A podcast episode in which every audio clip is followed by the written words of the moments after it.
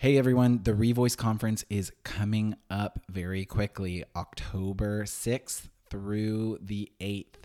On the night of October 6th, we will be doing a live recording of our season finale, the whole Life on Side B co host team, right after our very own Elizabeth speaks at the opening session of Revoice. We are super excited. It's going to be a great time. If you are going to Revoice, please come and join us after the main session at night. Um, and we will have a good old time finishing out this season. Also, if you're going to be at Revoice, we are going to have some uh, special merch that we will have for sale that will only be available at Revoice. So it's going to be a really great time. Come join us. We can't wait to see you.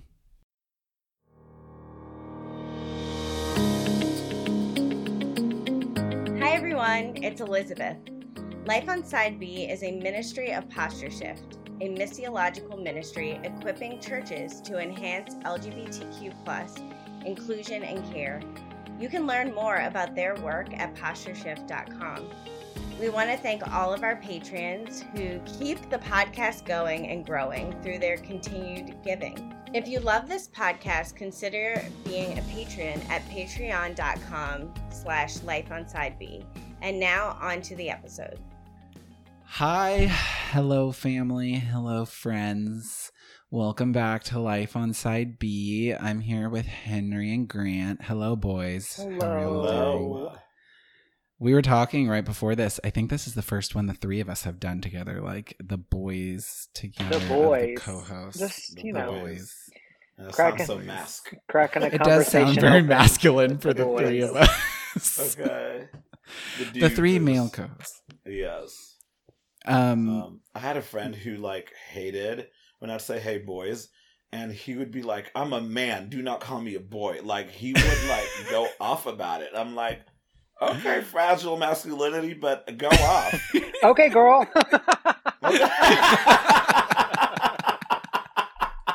okay. Damn, I should have done that. Okay. Uh, No. that would have been funny. that would have been that would have been silly. oh my gosh. It's like, okay, sis. I cannot. Oh my gosh. Okay, so it's the three of us here, and we are joined by the wonderful Kristen. Oh my gosh. Okay, I should have asked about your last name beforehand. Kristen uh, Kom- Komarniki? Komarniki? Komarnicki. Komarnicki. Okay. Komarnicki, yeah. I just realized I've, I've never actually said your last name I- before, yeah. so It's I'm so pronounced sorry. exactly how it looks. And it- Okay. for some reason it stumps people. Yeah. we're so glad that you're with us today. Um, you know, through we're in our theme of resilience this season, um, talking about resilience as queer people, as Christians, Mhm. and uh, we've been doing. Um, there's three times when our patrons get to choose the topic. We give them four topics that they get to choose from, and for our last one, they picked this one. Um, and we're going to talk about relationships across beliefs across ideological spectrums, all of these things. How do we have resilience in our relationships when we don't Mm. agree? Yeah. Um, so we're really glad to have you here.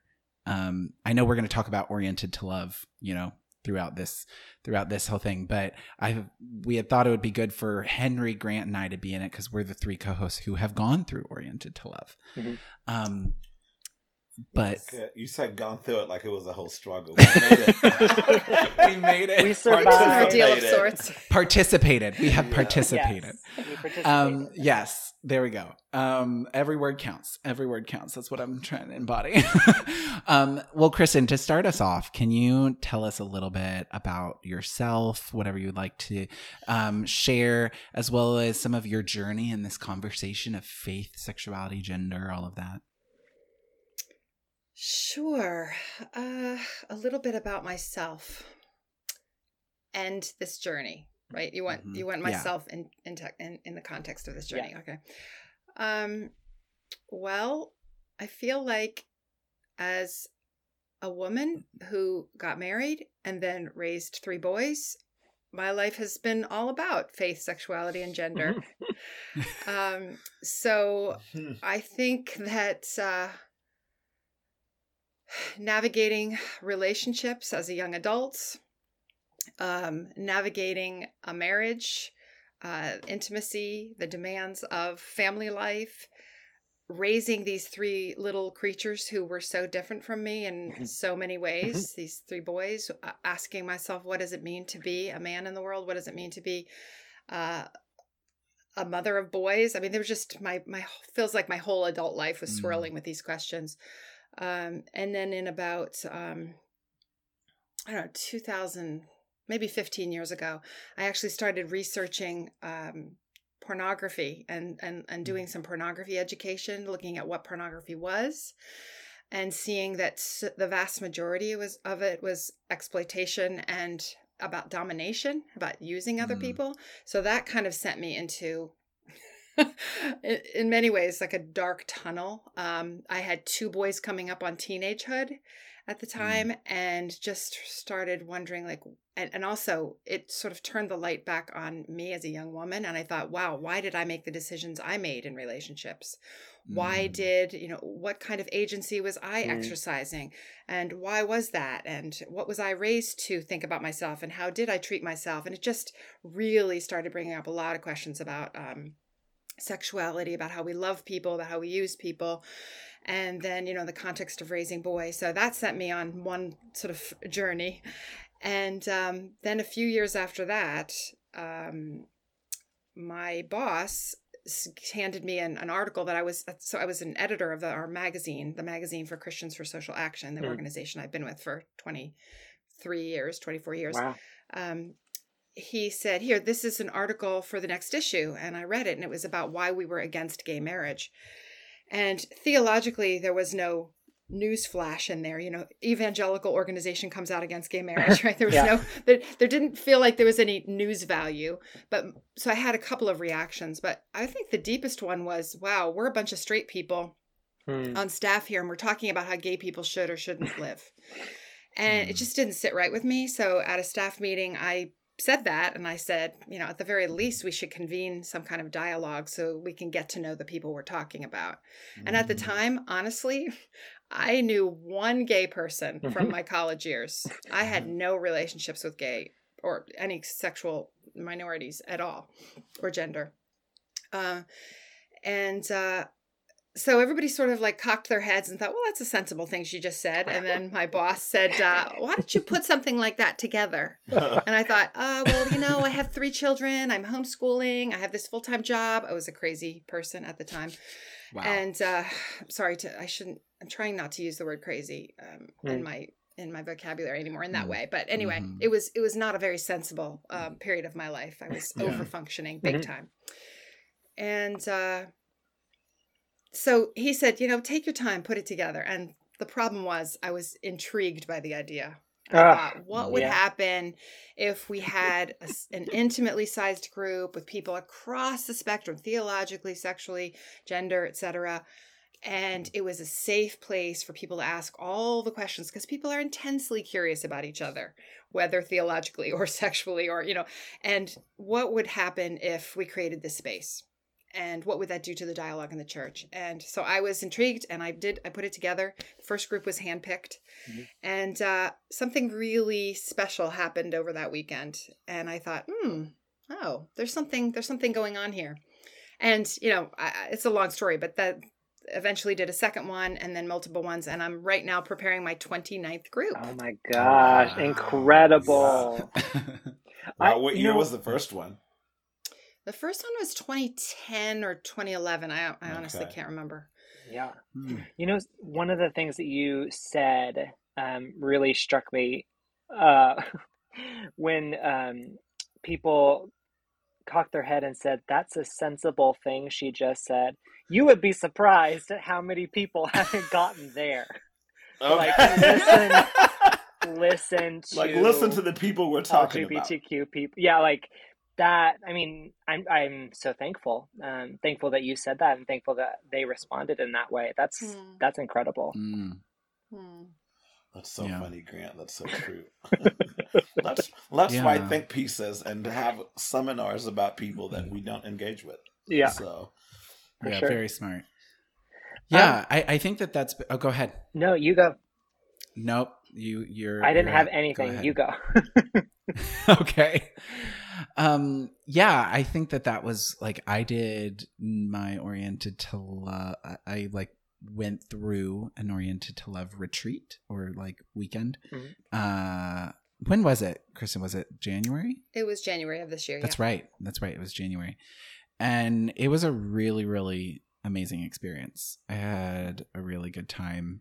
Um, and I think it was very much a growing process for me of, you know, how to have some of these conversations um, when you're like having these, you know, uh, being able to take tools and things that I could apply to relationships back Yeah. at home when I'm engaging and building relationships with people going, we don't agree. And we don't have to pretend like we agree. We don't agree. And that's fine. But being able to see the person of what led them to where they're at and all of these things. And so when we had this topic come up as a potential thing for, um, for the season, I could not think of anyone better to have Yeah. in this conversation than you. Absolutely.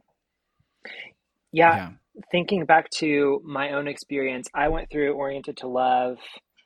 I forgot when it was, but it was in, during the pandemic, so it was virtual. Um, I was Mm. holed up in my Ooh. room for a weekend. Um, I think you sent a, a gift package uh, with snacks, and I was flying through those snacks. I had to replenish. Um, but one of the things that I really loved about my experience was there were moments of like really surprising moments of agreement um, between people who did not expect to agree so strongly. Mm. I think there was one moment um, when someone um, said something about how like being a sexual minority or gender minority for them is not even about like not even primarily about sex. And i was like oh my gosh i totally agree. And we had come from like completely opposite ends of the spectrum um, on certain issues but we had that one thing in common. It was really um, surprising and encouraging. So i think it's really beautiful the kinds of things that can happen in these conversations. They don't magically fix all our disagreements or all our conflict or anything like Mhm. that, but um, yeah, it's it's good. It's holy work. So Hmm. Well, I think Grant. I think when we see each other as complex, nuanced human beings instead of just one label, like "oh, you're progressive," "oh, Mhm, mhm. he's conservative," or whatever, then that's beautiful. And then the, those those um those stereotypes begin to dissolve. Like you never would have guessed that that person would have agreed with you. mhm. And so to be in the room when that happens is just that's just magical. Yeah. I love that. for sure. Oh, well, Kristen, I'm the difficulty of putting on a virtual OTL. I'm just trying to imagine. that. Wow. I could not even imagine that. Yeah, It was hard. It was really hard, and I resisted it for a good year and a half. But then I thought, who knows when this is gonna? Who knows Yeah. when this is gonna end? And uh, you know, in some ways, it, it has some pluses because it, it was it, it meant that Grant could come because I've been inviting him for years now, and he, Yeah. his schedule and his and his you know his life didn't permit it. So there were some advantages, but uh, what doesn't happen is that the deeper bonding yeah, among Yeah. folks, just because you can't do that if you're not sharing the room. yeah, So. Yeah. Yeah. for sure. Yeah, because there was a lot of amazing moments that I shared just when it's like when you're eating dinner or you're walking around I or would have loved so there's to just so have much. that. Yeah. Yeah. You can do it again, Grant. Yes, but you need to go again. Just trying to So- emote through a video was was hard enough. I was like, I like I was trying to be like empathetic and to like show that, and I just kept nodding my head a lot, which like it doesn't it doesn't do enough. I don't know how to. yeah. Anyway, Yeah. Henry, you were gonna say something. No, when I went through, yeah, it was summer 19 or 18. I had my Honda. 2019. 19. Okay, that's when I went. Yeah. And uh, I uh, picked up this guy who's also coming from Texas, a side B guy, um, Catholic guy. And so I was like, well, if he's going to take the bus, I was like, I can just pick him up. He lives 45 minutes away from me. So I pick up this random stranger, and John is the sweetest soul, but his life is like the complete opposite of mine. He was like at the time, like living with friends who were fixing up their house. So he was just camping out in the backyard in this tent. And he just loved it and was like, owns a flip phone. Like, I mean, he is just like so funny. But so we had like the only thing I knew about him was his name and some of the bio from the prep work we'd done. So I'm just like, I'm about to get in a car with this random man who could be a serial killer, I don't know, to drive 15 hours to Chicago overnight because I picked him up at like 8 p.m. And we just like, so by the time I go, we just ended up bonding super well. And by the time I got there, I felt like I had this lifeline because I was nervous about like, oh my gosh, what if all these views just clash and people don't like each other? Mm-hmm. But like I always, I had like the safety net built into him being there, and so that was sweet. And then just as the weekend kept progressing and like the questions, the questions and talks get a little bit more intense, we're like, okay. How's this gonna go? But like with being in the same room with them, because there was someone at my OTL who I mean, I know. Oh, that girl did not like me just because I but I get it because I was theologically coming down probably harder than I would now about certain things. But even then, by the end of it, we still happened to we found this like. Yeah, she didn't like me when we started, but by the end of it, we've managed to find this like common ground of a base level of friendship and interaction. And so we'll text every once in a while, either in our group or just even outside of the group or Facebook. But I was like, when I went into that weekend, I had not thought that kind of friendship would be possible, mm. which was odd because I have progressive friends, like we were saying, right, or whatever. But I'd never have to like sit in a deep weekend theological conversation with them and vice versa. And like Chris was saying, and see them as more than just this label of like you're either progressive or liberal or this, but like no, you are a deeply nuanced person. So yeah. Mm. You know, you were uh you, you Henry and Grant, you were teasing Josh about using the the, the expression gone through like it was an ordeal. but honestly, uh, it, it's not an easy thing to go through. No, it, it, it, it isn't. It's not. It, it is.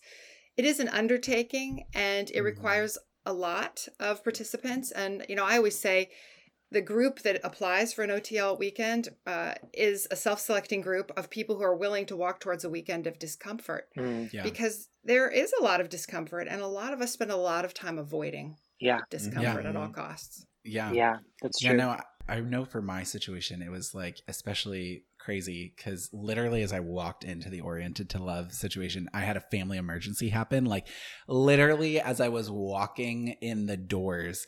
And I remember going, I don't have the emotional capacity to deal with both of these.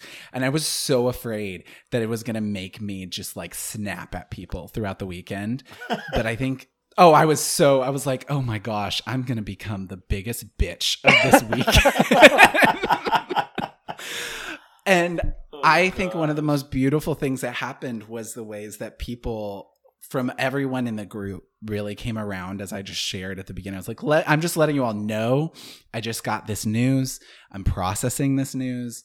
And it was really sweet to see how people just really came around and continually um, mm. connected and cared for me, even in the midst of us having these really deep conversations. And um, I think that there was something beautiful, beautiful, beautiful about that for me. Yeah. Um, yeah.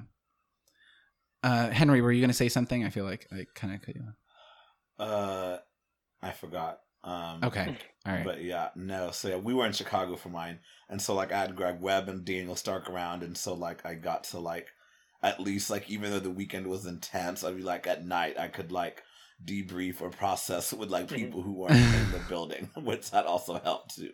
Yeah, yeah, yeah, for sure. So, kind of to start a little of this conversation, Kristen, I would love for you to speak into as you've gone through these dialogues because now you're in what did you say 23 29 29 29 29 of them. What are some of the things you have found that have been like the biggest barriers that keep people from forming or maintaining relationships across ideological you know spectrums? Well we just mentioned the one which is fear of discomfort. Or mm. I, I want to say sometimes it's fear just fear. Yeah. Uh, but I think a lot of it is is discomfort because we all know that people are out there and people are even in here, right, in our own families that we disagree mm-hmm. yeah. with. Um, anyone who's been who's lived in family or community or been part of a church knows that disagreement is they they they understand right disagreement is a part of life Um, but there's something about some of these more core issues that are so intensely personal to people, which I think our sexuality, our gender, and our faith Mm. all meet that criteria intensely personal, intensely intimate. Um, that we somehow feel threatened when others hold different views. Mhm. And so, in terms of barriers, I guess if I back up a minute, I think one of the biggest barriers is feeling like the most important thing is to get this right, Mhm. is to Mhm. find the right doctrine or the right theology. When in fact, I believe that the greatest, that the most important thing is to trust God, is to is to um, and be in and be in conversation, be in dialogue with God, um, and Mhm. oneself and one's community. Yeah. But when we are stressing on getting things right, then we don't have a lot of energy or uh, patience or compassion for those who come to different conclusions than we do. And honestly, we don't have a lot of patience or compassion even for ourselves. We Mm. just focus on getting things right as opposed to looking at life like this is a process. We are discovering who we are as we go. We are inviting God into this conversation. Let's invite more people into the conversation and let's consider all possibilities. Let's ask hard questions. Let's ask what if questions. What if this is true? Then what? What if that is true? Then Mm. what follows from that? And just stretching our legs and getting excited about being in a conversation as opposed to feeling like I have a little checklist here and I just want to make sure I get it all right because if I get something wrong, I'm somehow in trouble. And Mhm. I don't know, it might have I'm no, I'm not a theologian and I'm also not a church historian, but I feel like somewhere along the way, uh, especially evangelicalism, right, sort of lost touch with um, mystery Mm. and and the real requirements of community which is to hold our truth with an open hand it doesn't ma- require us to give up our convictions or how we understand to be the truth what we understand to be the truth but it does require us to hold these things with an open hand so that we can connect with other people Yeah, for sure. yeah. I think that's good, especially because whenever we're in these places of like Kristen was saying, we don't really want to have our thoughts or beliefs questioned because I think we have this fear of like, well, what if like I listen to someone else and then my mind changes and it's like, well, then that's a great thing if you learn. But like, we're almost like afraid to like be challenged because like the change would be uncomfortable if like something we long held or believed turned out to be, oh, well, maybe that's not everything that I thought or knew. So Yeah. I found Yeah. that interesting. I think like along those lines, Henry, like is I think that when we when we are a fear especially of having relationships with people across ideological spectrums, many times that fear can be if I see this person as human, will that automatically change my beliefs? Like if I Mm. see this person as Mhm. more than the spectrum, this fear that that somehow is going to change. Like I can't see people that disagree with me as as people hmm um and still believe that they're wrong you know and and understand that things Mm. led them to their conclusions because like i have very dear friends in my life that we completely like even take the sexuality conversation on it they're not christian like they're they they do not hold anything of christian beliefs they do not even use that term to describe themselves Mhm. and it's so funny because we're so close that many times people are like oh your your differences are not important i'm like oh no we i legitimately think he's wrong and he thinks i'm wrong Yeah. and we will tell Yeah. that to each other. it Yeah. literally does not change the fact that we think the other is wrong.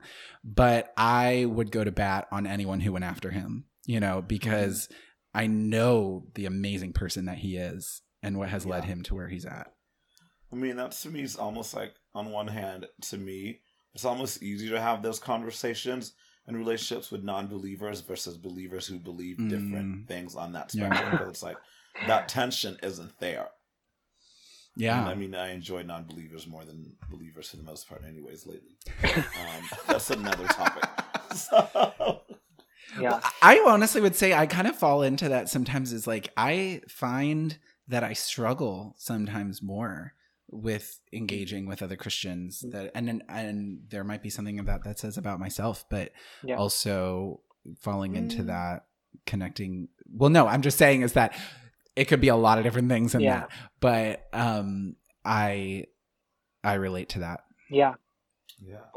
I I do think that Kristen, you touched on something um, something about evangelicalism. Um, I mean, this is true to a certain extent of all Christian traditions.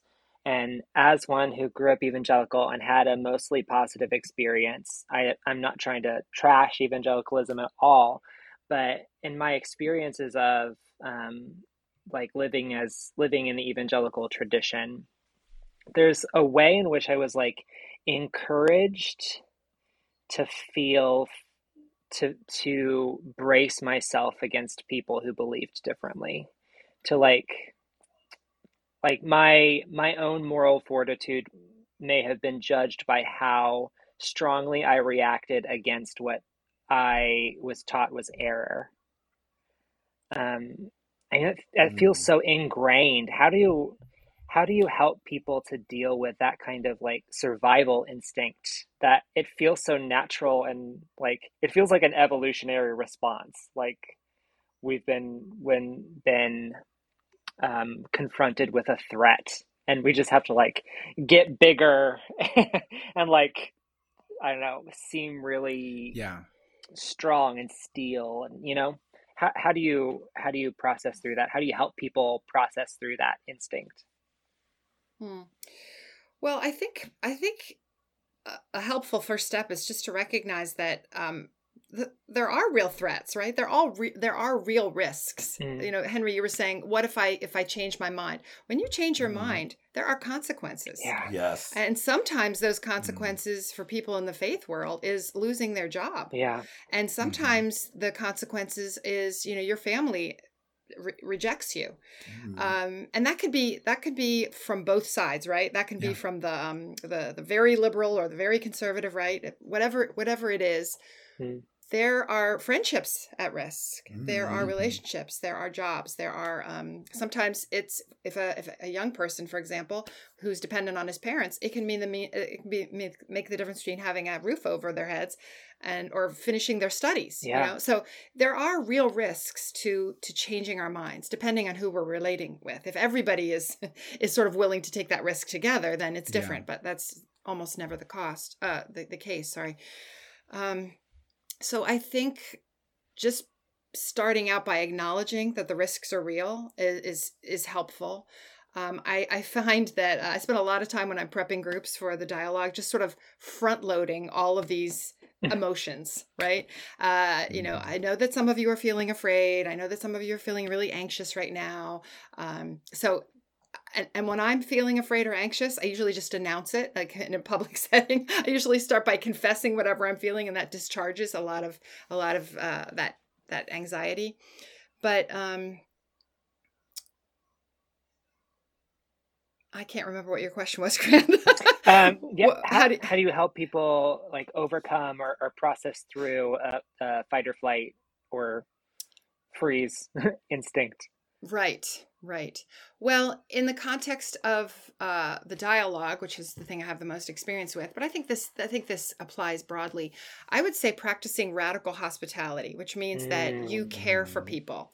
You are, when they are expressing their anxiety to you, or you see what they're going through, you just care for them. You say, I see you, I hear you, this looks really hard, a lot of compassion, a lot of empathy. How can I help?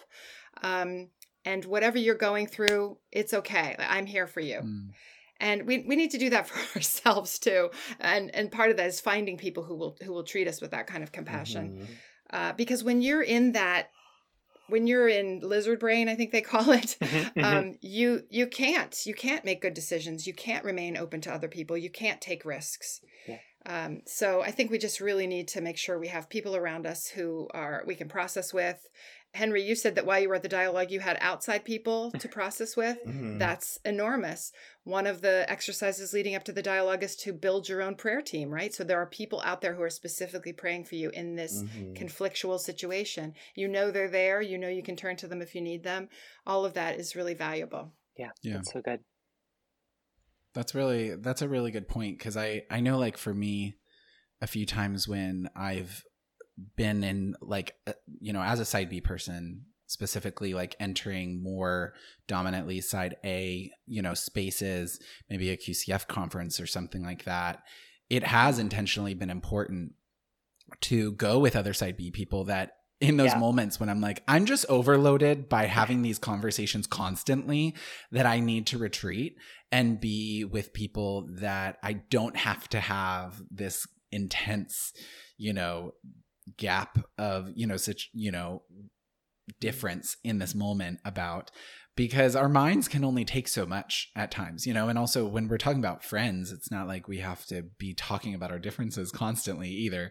But uh, like when we're talking about like deep, close friends and stuff, but even like when I have found myself in those kind of spaces where I'm like, okay, I'm I'm a minority in this context right now. Great to be here. Also need to step away for a second and find support Mhm. among people like myself in order to then have the energy to come back and enter these really difficult situations and contexts and things like that. Yeah. As well.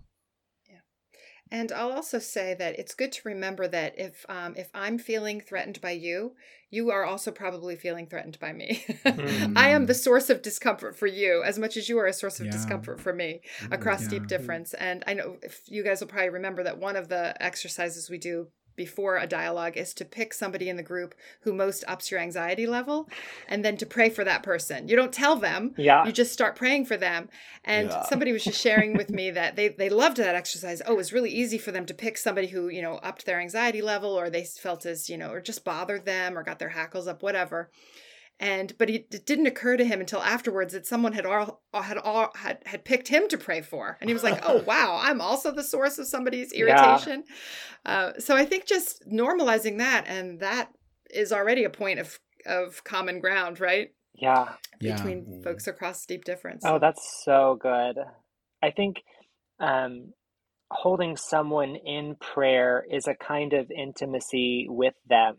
You know, Mhm. like that you're you're contemplating them in God, and you're both in God. Ah, that's just so good.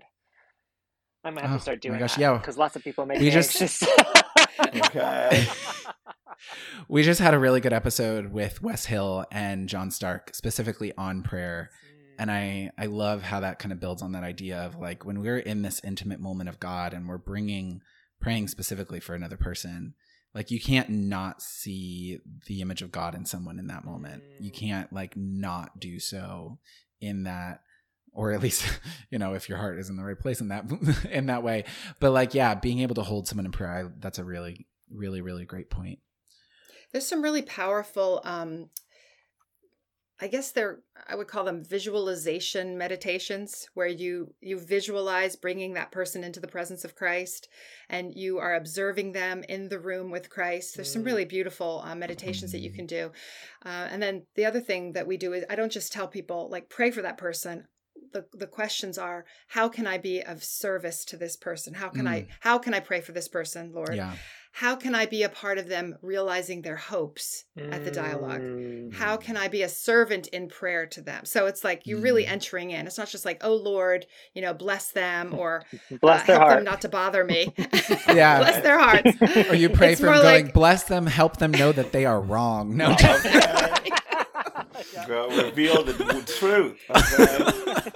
exactly. Yeah. no yeah like entering with a hum like uh humility within it Mm. of like how Yeah. can i be of service in this not just how um you know in like praying from a place of service rather than power in Mm. this kind of thing Mm. Praying for others as you would like them to pray for you. Oh, Mm. Right. yes Woo.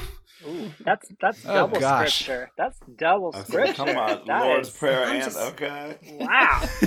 Yeah. She's on it. Yes.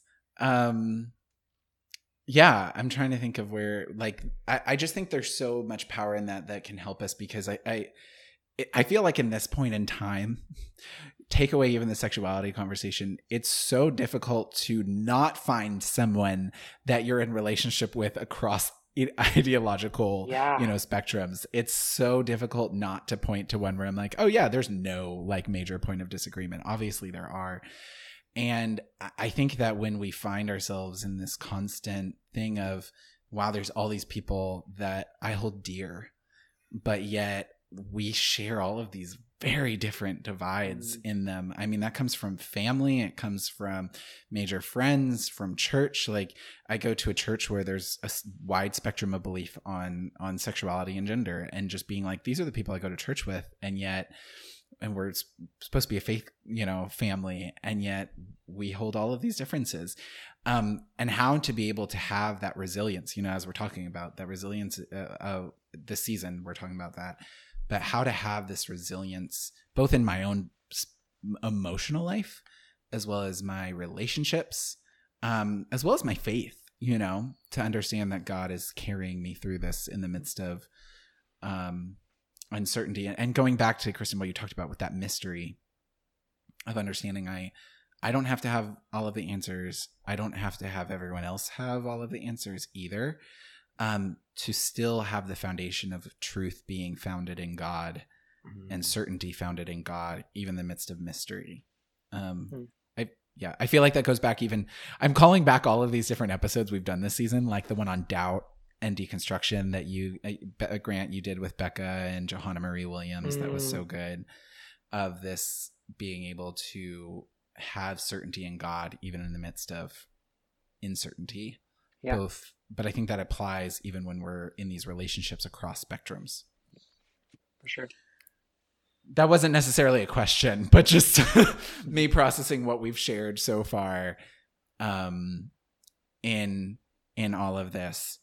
Um we've surprisingly gotten to a lot of the questions that I had written up for this time Yeah. except for the one at the end. Henry and Grant, do any questions initially come up for you in this? Yes. Um, okay, Grant. Yeah. No, you first. you can go first, Henry. Okay. Um, I.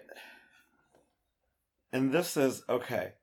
Um, because well, no, because. I asked no, because I asked Greg Webb this a lot. Um, and we talked about it before because he has very, very, very close side A friends. Yes. And I have, like, I just went to lunch with a dear friend of mine today um, for our birthdays. And uh, he owns a venue in Fort Worth that I do a lot of work at. And so um, he mentioned a while back to me that an affirming church was meeting there. And, like, we've talked about my faith. It's not like a big part of what we talk about, but he certainly knows my faith in my life. And uh, he's Jewish, but he's like, I host an affirming church twice a month here. And I'm like, okay. And he invited me like a couple months ago, and I was like, um, that's just not my cup of tea. But like, and then I happened to be out of town, so I kind of got away with that. And then so he mentioned at lunch today, he's like, I think they're meeting this evening. You should go. And then I was just like, I don't attend affirming churches. Like, I mean, I don't mind visiting one, but like, Mhm. I don't want to step in that conversation and thereby like cause tension. That once they ask me what my thoughts are, then I immediately like Yeah. land into that like yeah. And so I was like, "Mm, I'd rather just avoid that kind of thing. And then he's like, so what do you think about affirming churches? Do you think that they're living in sin and those people are living in sin? Oh, and no. I'm like, no, I'm, This was girl, what I I'm just trying to drink- about. and I was just trying to drink my miso soup. Okay, and I'm just like, and I'm like, I did not want to have this conversation at lunch. Certainly did not prepare to have it today. But then I guess my long-winded way of asking that is like, my friend asks, um, he's like, do you, and he's like, do you think that they're living in sin or do you think that you're living in sin? And I was like, well, if I had a sex life, I'd maybe consider that, but I don't. So, but, um, like he asked it that way. And I was like, why is that where we're going? But he's just like, then he's like, are you a red letter Christian? And I was just like, I was like, literally, think, I was not expecting that conversation. But, um, obviously he is not a theologically conservative person. But at the end of the, like, at that lunch, my friend and I have this conversation. One person, I can't, you can't get away from the fact that like one person inherently believes that somebody's wrong and somebody's Yeah. right. And Greg does that well with his friends, but I'm just like, it's so, I mean, it goes back to that it's so uncomfortable thing because it's like, you Mhm. don't want to, through your life, juxtaposed against theirs, you're telling someone you think they're wrong.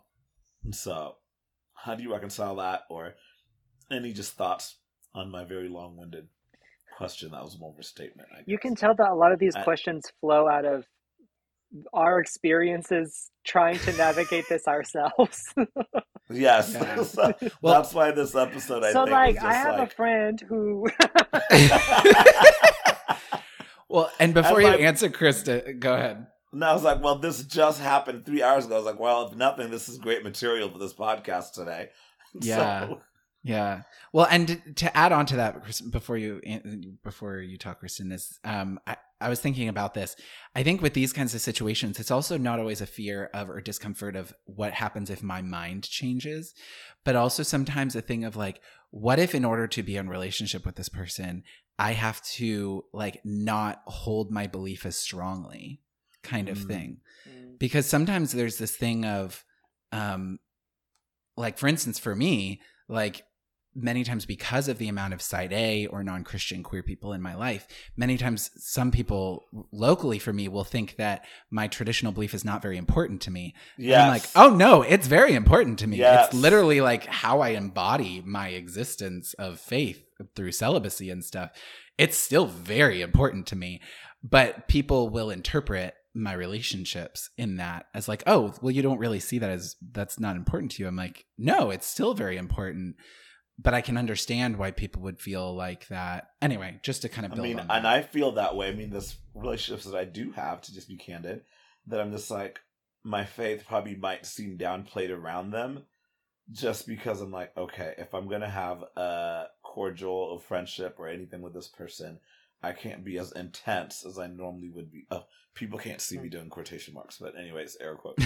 but um so that's when i said intense that's what i did um but yeah so yeah so now we just asked you a three part question we just asked you like a three part question I will just respond with the thoughts that are in my head right now. okay, Okay. perfect, perfect. go ahead Um, I remember years ago, uh, my my brother telling me that he says I refuse to answer questions when people say, "So do you think that uh, you know babies uh, in in China who have never heard about Jesus are going to hell?" You know that kind of those kinds Yeah. of Oh, questions, yeah. which are really Mhm. trap questions. They're not they're not questions that are looking Uh-huh. for deeper understanding. They're sort of global. They want global, quick, you know, categories. And he really impressed me with his comeback. And he's like, you know what? I am not I'm not a baby in China who hasn't heard about Jesus, but I'm happy to talk to you about who Jesus is to me. So that was like a Mm. witnessing or- uh, question, right? Woo. And so when when your lunchmate Henry says to you, "So do you think that those Mhm. people are living in sin?" You know, the real question is this this and this will this is a great a great segue to my deepest passion, which is questions Yeah. great Mm. questions, open ended, compassionately curious questions, which I think are the answer to the world's problems. I think Mm. um, is the real question would be, Henry, what does it mean to you to live into celibacy? What does it mean Mm. to you? What does what does your uh, understanding of what God is calling to you sexually mean to you? Now that's a beautiful question that you might be willing, maybe not at lunch. It depends on how much time you have or whatever. Can I finish my But miso that's soup? and how many Okay. yeah But that's an invitation, right? That's a beautiful. That's a that's an open door that you want to go into and explore this whole other Mm. land that he's inviting you into. Um, but people do not know. uh, This is a global statement. Ninety nine percent of the people that I meet do not know how to ask that kind of question, Mm. and I'm Mhm. starting to think that it might be an act of kindness on our parts to say something along the lines, you know, that question that you just asked, it doesn't get my juices flowing. Mm. You know, like I Mm. really can't speak to that. But if you were to ask me this and you actually give them the gift of modeling a great question, now that's a Mm. question I'd be interested in answering. And I'd Yeah. really, you know, I'd love to spend some time. So that's actually, it's not, you're not saying that's a stupid question, but you're offering a better question. Yeah. And then they can say, well, I'm not interested in hearing that question. And that may be the case and end of Yeah. conversation. But you know what? You're not interested in answering that first question. yes And you have the right to not go there I we are not obligated to answer the questions that people ask us but it is a gift when we craft a beautiful question and and put it on the table Mm, Mm. Mm, that's so good. that Yeah. was good I Okay. 100% agree with you that so many of the world's problems would be solved by being able to ask honoring questions, being able to entreat. Like it's been a practice I've been trying to do more of of when I find someone that makes me uncomfortable initiating with questions about their life and asking questions to maybe understand a little bit more of Mm-hmm. what led them to where they're at you know like what has brought them to the context that they find themselves in or the belief that they hold and all of these things rather than jumping to what i would assume has led them there or what you know or i might even know it. But um i have i have been learning that as well in such really big ways and have found so Yeah. many pow- like so much power in questions especially good honoring questions as you said kristen That's so that's really great I love that. something new a new thought that i've sort of added to my my thinking around questions is um we should ask questions that we would also be willing to answer Mm. because i think a lot of times our questions are um can be prying or Mm. um i mean a question that you're not really willing to engage with is just exploitative you know Yeah. it's Ugh, so good you know what i am i willing to go there with my story am I, am i willing to you know offer that back to this person if he or she or they decide to re- reverse the direction Yeah. Um, so i think that's just really important Yeah, we were so talking good. about that this morning uh, when we were interviewing someone else.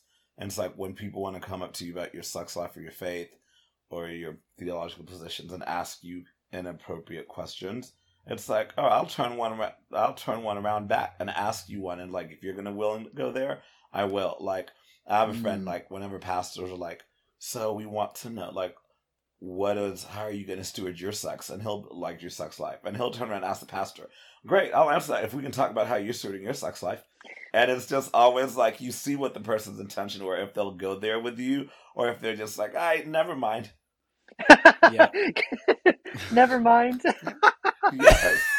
I've gotten that when i've redirected. I've gotten that a couple of times. That's hmm that is it's telling. true That is telling. yeah I'm so glad you talked about that, Kristen, because that's a really important point. Because Yeah. we can ask open ended questions, things that we think are honoring, but then it can be something of like, why we would exactly, we would not want to answer that about our own life. So why Yeah. would we Yeah. do that? Um, I've I've gotten questions like that so often about my own chosen family, where people are asking stuff. I'm like, would you ask this to anyone else in any other context? Mhm. I cannot Yeah. um Hmm. And having to ask that to myself when i ask questions Um, were you going to say something, Kristen? well i was going to ask if um i actually have a question for you i was going to leave space for that hundred please do. percent. Yeah.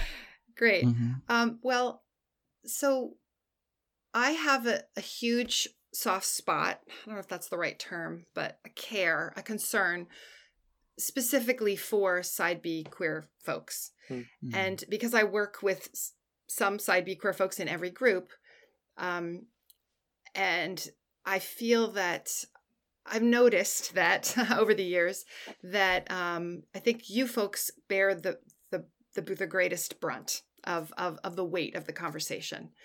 And I understand why that is. I, I understand how you're sort of a unicorn, no matter where, no matter where, you, who's looking at you, right? And you just take heat from both sides. I mean, the Revoice, the launch of Revoice was, you know, a case study of that, right? Um, Yeah. So I'm so glad that you all have space at Revoice uh, where you can be in community and and share that without a lot of outside voices. But in the context of the dialogue, I'm always looking to make sure that the side B queer folks are being supported in the way that Mhm. they deserve to be, that you deserve to be. Now, I don't know what your individual experiences were like at the dialogue, but I do sometimes hear from people that it feels less safe there for for them as side B Mm. queer Christians. And of course, my greatest desire is for that for you all to be held as much as, Mm. um, if not more so, because I sometimes see the need to be greater um, than the, than the rest of the group. So I'd love to hear um, ways that you maybe you didn't feel safe, ways we, or maybe just ways that we can improve the dialogue that would take that into account. If my premise is resonates with you, Hmm. Hmm. Josh? Oh That's a gosh. really good question. What'd you say, Henry? I just said Josh. I was volunteering you to go first. oh, you're volunteering me. Okay, Yeah. cool. Um, yeah, I would say that overall, I, I would say especially from you, um, from Darren Calhoun, who was the other um, I can't remember his title in the com- in the conversation. Spiritual companion. spiritual companion. Um, I felt very, um, I would say I definitely felt very cared for it. I felt like there was intentionality in that. Yeah. Um, I definitely would say I had a few times where I felt, um, a little nervous to to share my thought. Um, I don't think that came from you or from Darren, but just it was many. There were some times where everyone was talking and kind of agreeing about something.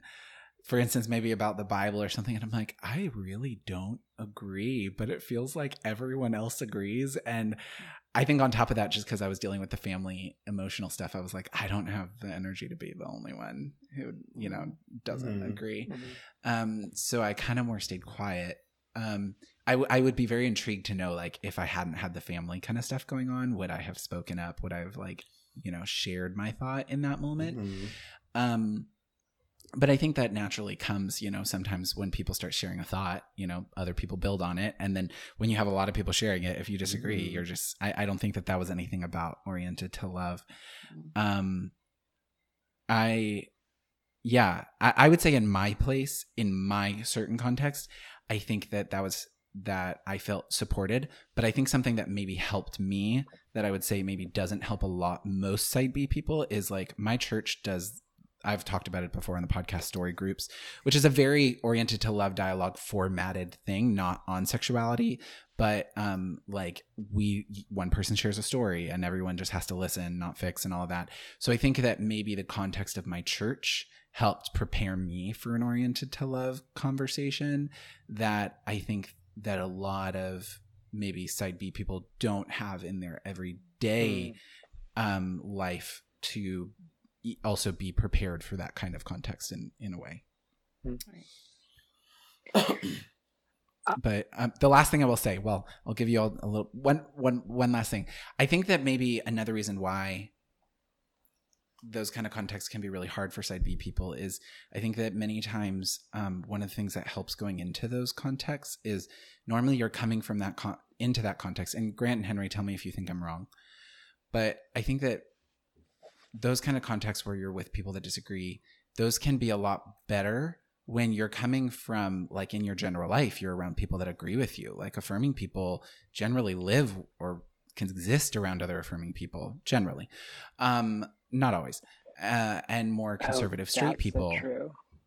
it like exist around other people that agree with them. Side B people rarely do. We rarely exist in our We're everyday real life spread out. around That's people so that true. support That is good.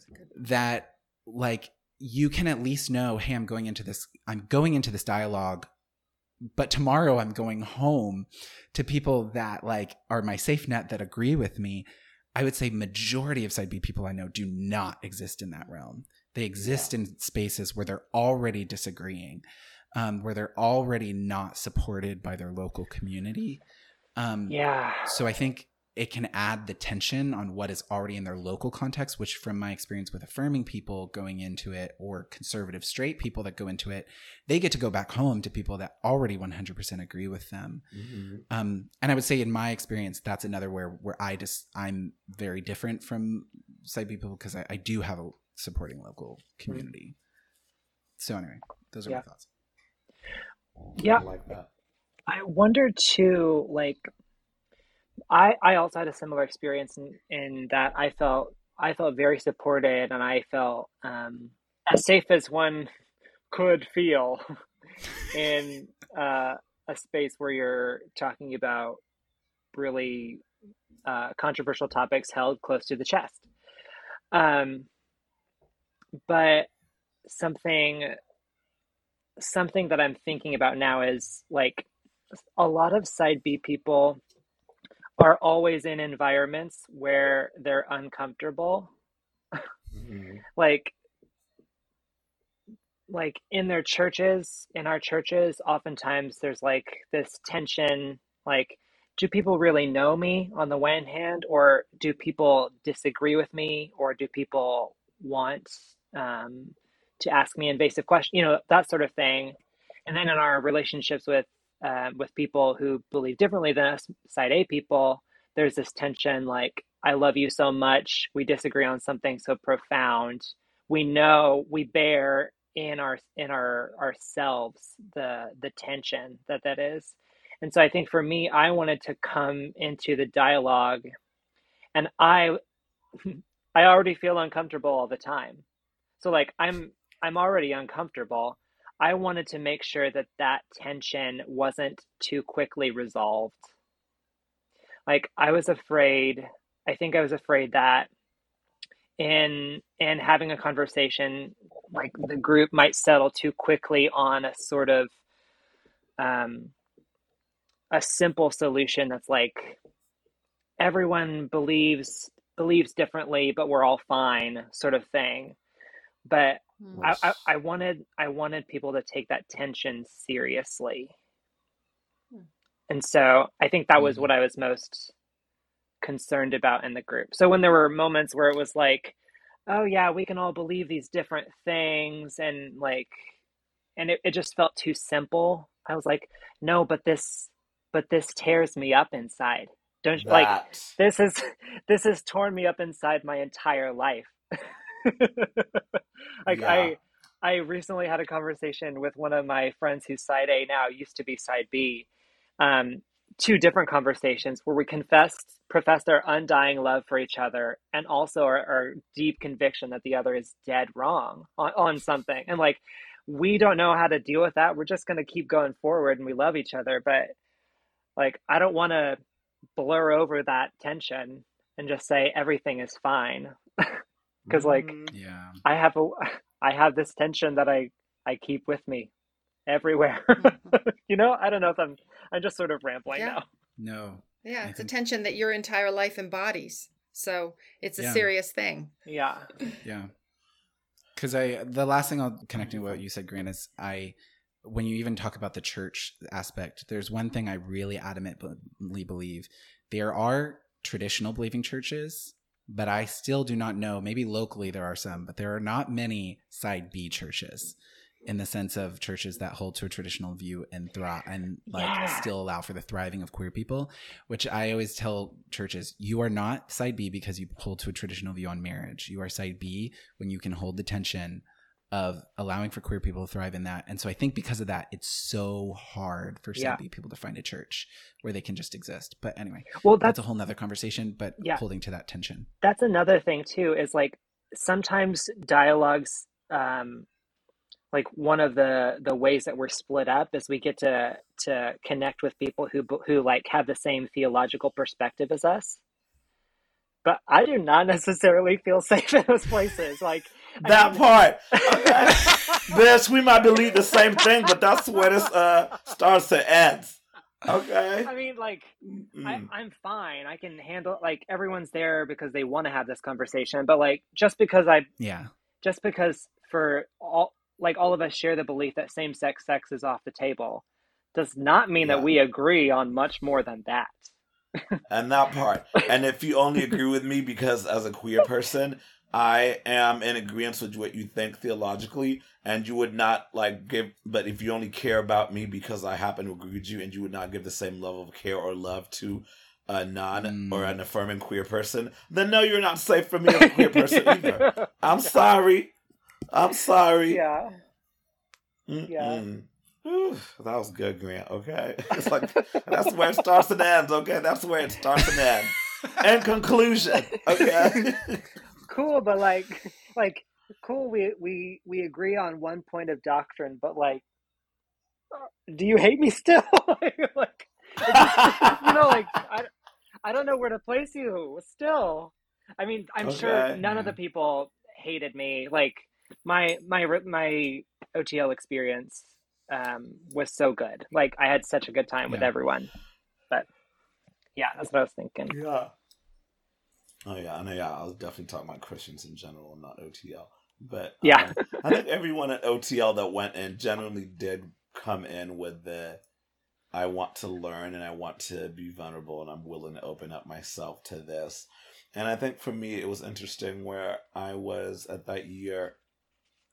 I was three months because I was July, so I was two months away from leaving my church of five years at the time, and where I'd already just had like some side. Well, I've been side eyeing evangelicals for about four years at that whole point in time. But um, All this talk about side A, side B, but we really need to talk about side eyeing. Okay. Side eyeing. Oh, did Henry? Yes. Oh, okay. I was like, did Henry I cut know, out? Okay. that, was- that was good. No, that was good.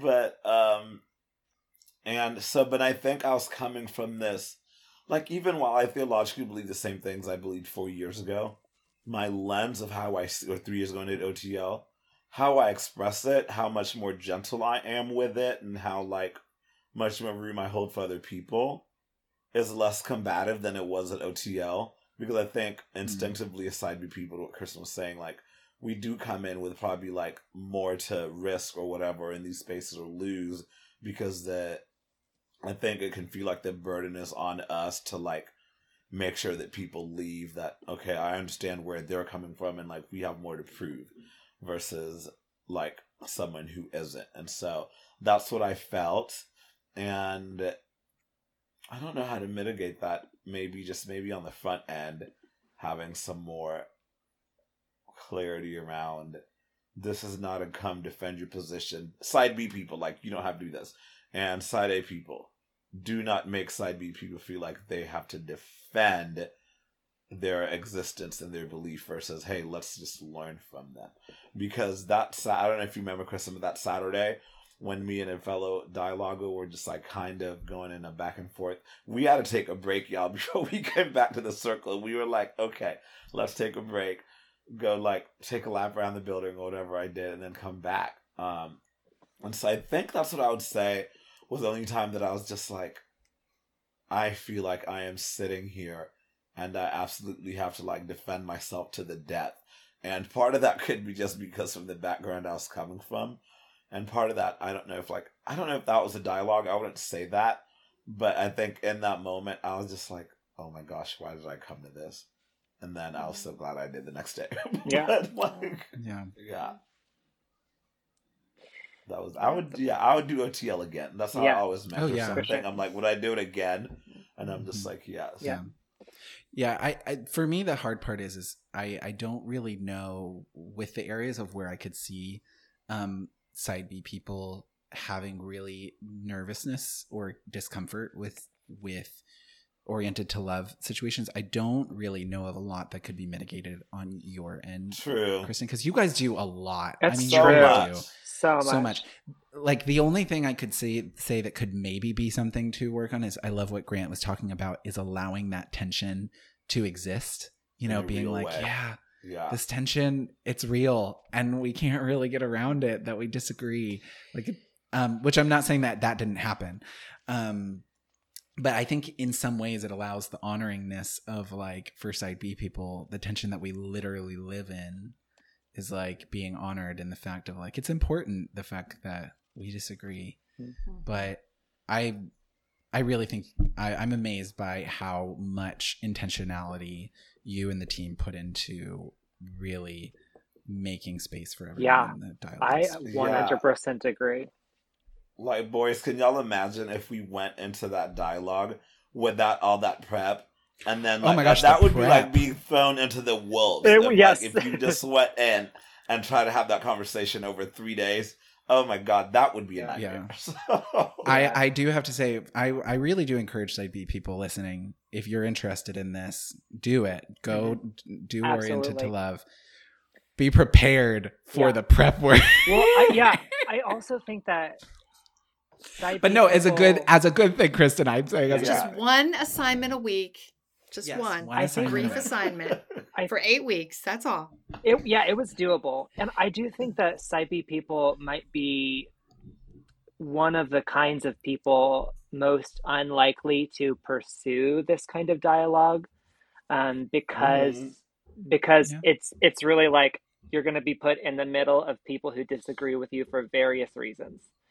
Uh, Yeah. um, on both sides on both sides and i'm sure everyone feels like that. I think like for lots of reasons that feels especially acute for side b folks. But i would encourage side b people to to um, pursue this dialogue and, and i mean they can chat with some of us who've gone through it. Um, Yeah. but yeah. I feel that like a thing like oriented to love is really helpful because we're not going to, as we said, we have so many disagreements in our own lives. We can't get away from it as side B people. I feel like a very guarded, protected space like oriented to love actually helps build resilience for Yeah. having these dialogues later. Yeah, yeah.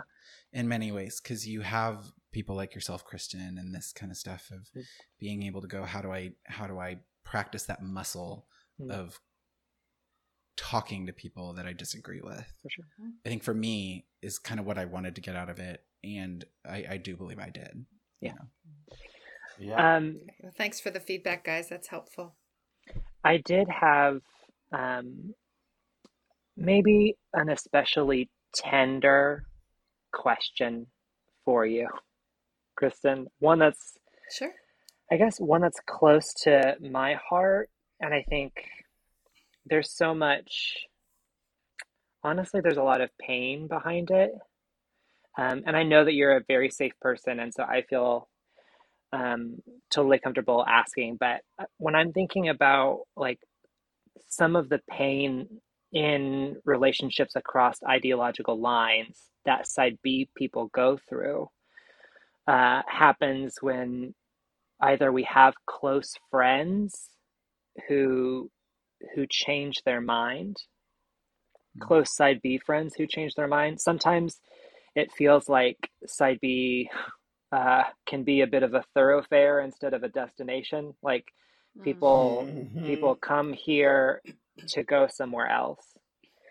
Um, and Mhm. to be clear, like people come to side B to get more conservative and to get more progressive. Um, I've I've seen both. Mhm. Um, but so we have we have close friends who are formerly side B and who are in a different place now. Um, but maybe even specifically, the most pain that I've experienced in uh, relationships across ideological lines is those who have gotten more conservative, um, who have left left uh, a side, side B spaces and felt um, like be, become less open to the possibility of identifying with queer culture or you know like things like that. And in Yeah. those situations it can sometimes feel like um, the obstacles are just insurmountable and relationship is impossible. Um, or the, the pain is just so much in every conversation it can be. Uh, I'm, I'm lucky to have a lot of friends in different ideological places than me where there's not that tension all the time and i love them and it's easy. But um, yeah I, I i guess it's sort of unformed but when obstacles seem insurmountable when relationship with another person seems just impossible because there's too much pain um, what advice do you have? What is is there a moment where you have to stop um, is like how do you manage distance um, are there levels of relationship that are open Hmm. to you you know like that sort of thing unformed completely unformed but No, I hear where you're coming from, and I think that um, it's a great question. I think that whether we think they exist or not, we d- d- there are different levels of relationship that we have, right? Mhm. There's the people that we break our daily bread with, and there's the people that we get a Christmas card from, right? And uh, I think that the pain is when one relationship shifts to to a lesser, you know, to an outer Mhm. moves to an outer circle. yeah Um, but I think part of loving people well is being willing to let them go. Uh, And Mm. s- a lot of relationships, you just notice over time. Oh wow, we don't get together like we used to. Who's who's responsible for that? Have they been calling me and I've been blocking their calls or ignoring them? Have I have I dropped the ball? Have they dropped the ball? Was it a mutual thing? Um, and I think if we're really a relationally driven person, I'm, I'm relationally driven. Um, sometimes we can be really hard on ourselves and say, "Oh, I have to keep up every relationship," and that's Mhm. it's not really realistic. I think I guess my theory is that relationships tend to sort of find their place. Um, Mm. I don't know why I'm thinking of a wheel, but um, or wheels within wheels, right? Isn't that like a revelation? another biblical reference look at you yeah Look at Look at this. Um, and you know sometimes those relationships will will skip and move in or out and but I think being willing to let a relationship be what it is. You, you can't force it to be something that it isn't. You can't force a level of comfort or a desire. Like, I should want to see Bob, you know, Mm. every weekend. Well, you know what? I don't. And I'm really having a great time with Sue and John. You know, it's like we, we, we tend to sometimes want to control our relationships and our feelings. So I think it's fine to give space to Mhm. relationships. And I just think it's a reality. Like, there's only 24 hours in a day Mhm. and um i don't know I, I have a friend who always she says i move towards relationship to the extent that people want it and you can't Mhm. over you can't want Mhm. more than they want you know Mhm. so Hmm. if it if it's causing a high level of discomfort i think having a conversation about it and just being Mhm. vulnerable and saying i miss you Hmm. uh, but it's Yeah. too painful for me to be in this and just Mm. you might you might reach a whole nother level of conversation if you're willing to take that risk of vulnerability and saying this is how this feels to me Yeah. Yeah. I feel Yeah. abandoned or I feel that I'm abandoning you. Yeah. I um I love you, but I mean I have relationships like this right now in my life. Like, wow, you have become so distant to me that Yeah. I'm I'm like there's no in, we've lost a previous intimacy and so I'm actually Yeah. bored with you. Like Yeah. that's that's a really hard thing to say and I have not said Yeah. that yet in this Yeah. relation this one Yeah. relationship that I'm thinking of. Um or just you know, let's have a coffee date. And I think I'm going to say that. And then there's something else is resparked because, you know, they offer me some level of intimacy Yeah. and vulnerability. I'm like, oh, there we're, we're back again. So I think relationships are in flux. That, that's, I guess that's the short way of putting it. And we shouldn't try to Mm. control them to be something that they're not. Yeah. It's two people involved. So Yeah. Yeah, and That's good. Grant, I definitely wanted to add to that when you asked that question, um, because I went through, arguably outside of like losing someone, like in terms of death, but the most heartbreak I went through was a couple years ago when Mm. my closest, closest, closest friend and I it got to a point to where we just could not be friends anymore. We were trying and like we loved each other or not, and we were just like solid brothers in Christ. And then like the relationship just got to this place where like it was hurting both people to continue Yeah. staying, but we were trying to make it work and like trying to figure out how to love each other well. But like like what's the point where we're arguing and we don't even know why we're actually arguing or what's going on in this mm. dynamic anymore. So finally I just had to be like and both us had to be like, we can't do this anymore. And it was like, and I mourned that friendship.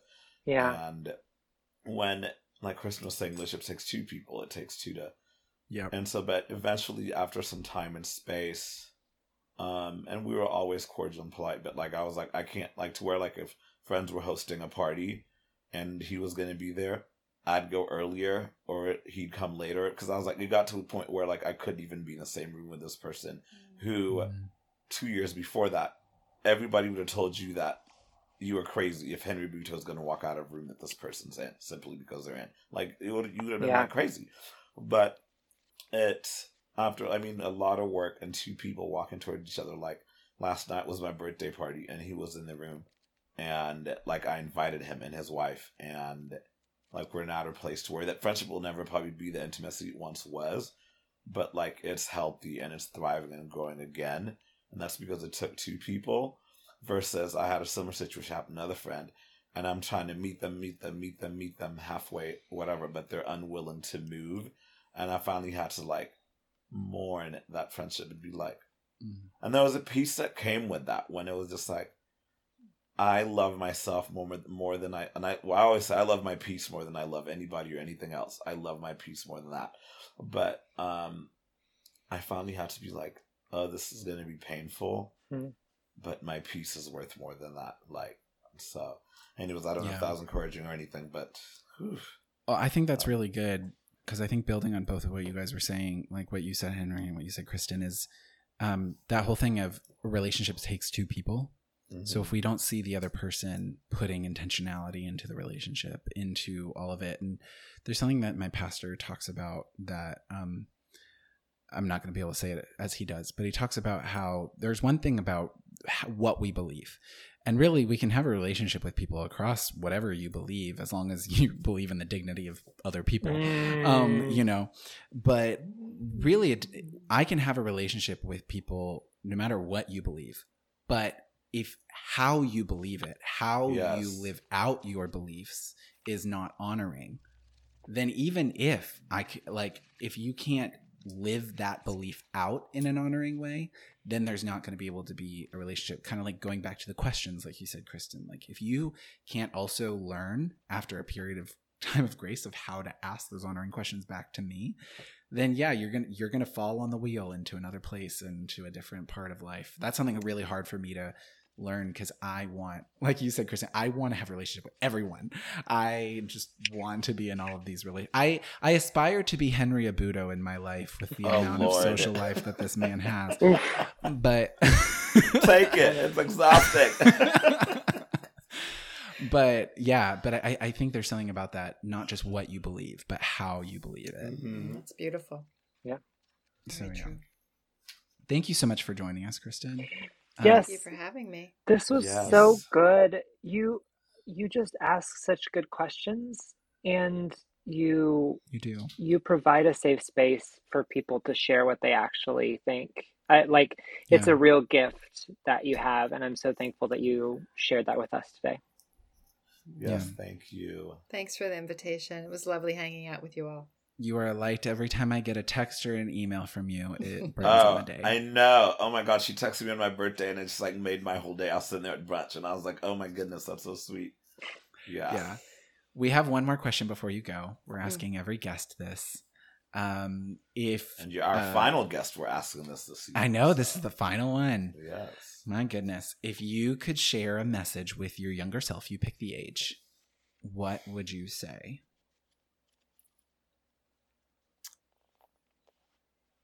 Uh, any age, um, Any age. up until yesterday. Okay.